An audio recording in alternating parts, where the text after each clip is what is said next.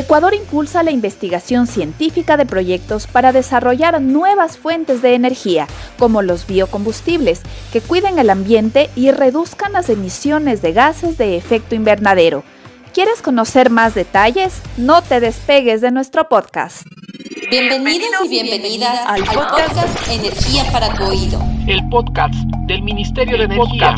Del Ministerio de Energía. Aquí comenzamos.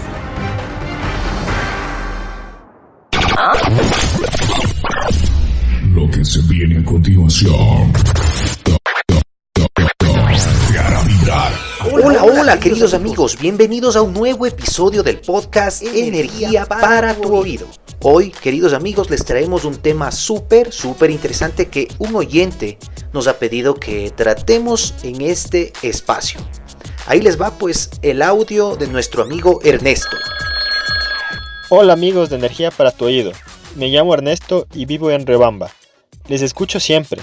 Soy estudiante de Ingeniería Ambiental y me gustaría que hablaran sobre las nuevas fuentes de energía no contaminantes para el ambiente.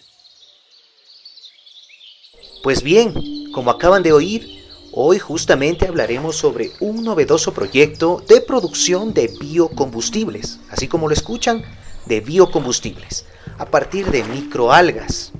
Amigos, estoy yo muy seguro que muchos de ustedes recordarán a la famosa espirulina, que encontró notoriedad por ser un suplemento nutricional. Así es, Brian, y yo sé que quienes nos escuchan a través de nuestro podcast están eh, deseosos de saber qué tiene que ver la espirulina con el tema de hoy.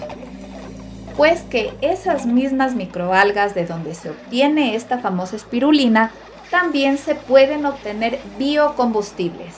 Así como lo escuchan amigos, las microalgas son organismos microscópicos que para crecer utilizan nutrientes como nitrógeno, fósforo o potasio. Y además su fuente de energía es la luz solar. Es decir, André, que realizan la fotosíntesis al igual que todas las plantas en el mundo. Exactamente, Brian. Además, el cultivo de estas microalgas tiene varias ventajas, como su alta capacidad de reproducción, requieren de extensiones pequeñas de terrenos para su reproducción y no comprometen el uso de tierras cultivables. ¿Qué te parece esta información? Muy interesante, Andre. De verdad que este tema aporta en el podcast. Por ello es que este descubrimiento es grandioso para el ambiente porque de estas plantas se podrá obtener materia prima para la producción de biocombustibles como el biodiesel. Además, esto quiere decir que las microalgas van de la mano con la tendencia mundial de buscar la reducción del uso de combustibles fósiles y reemplazarlos con biocombustibles que sean renovables y no contaminantes, lo cual es una noticia extraordinaria para el ambiente. Exactamente, André.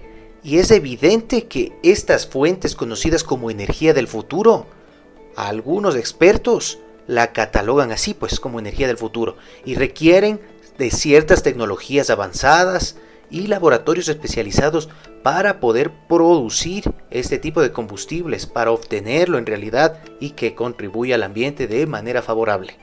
Así es, Brian, y te cuento un dato súper interesante que el Ecuador también forma parte de este proyecto, porque a través del Instituto de Investigación Geológico y Energético trabaja desde julio del 2020 en un proyecto para cultivar microalgas que durará 36 meses y tiene un presupuesto aproximado de 400 mil dólares. Me parece interesante, André, que el Ecuador ya forme parte de esto y que se destinen recursos. Y te cuento como un dato también adicional, este proyecto tiene un financiamiento total por parte de la Agencia Española de Cooperación Internacional para el Desarrollo.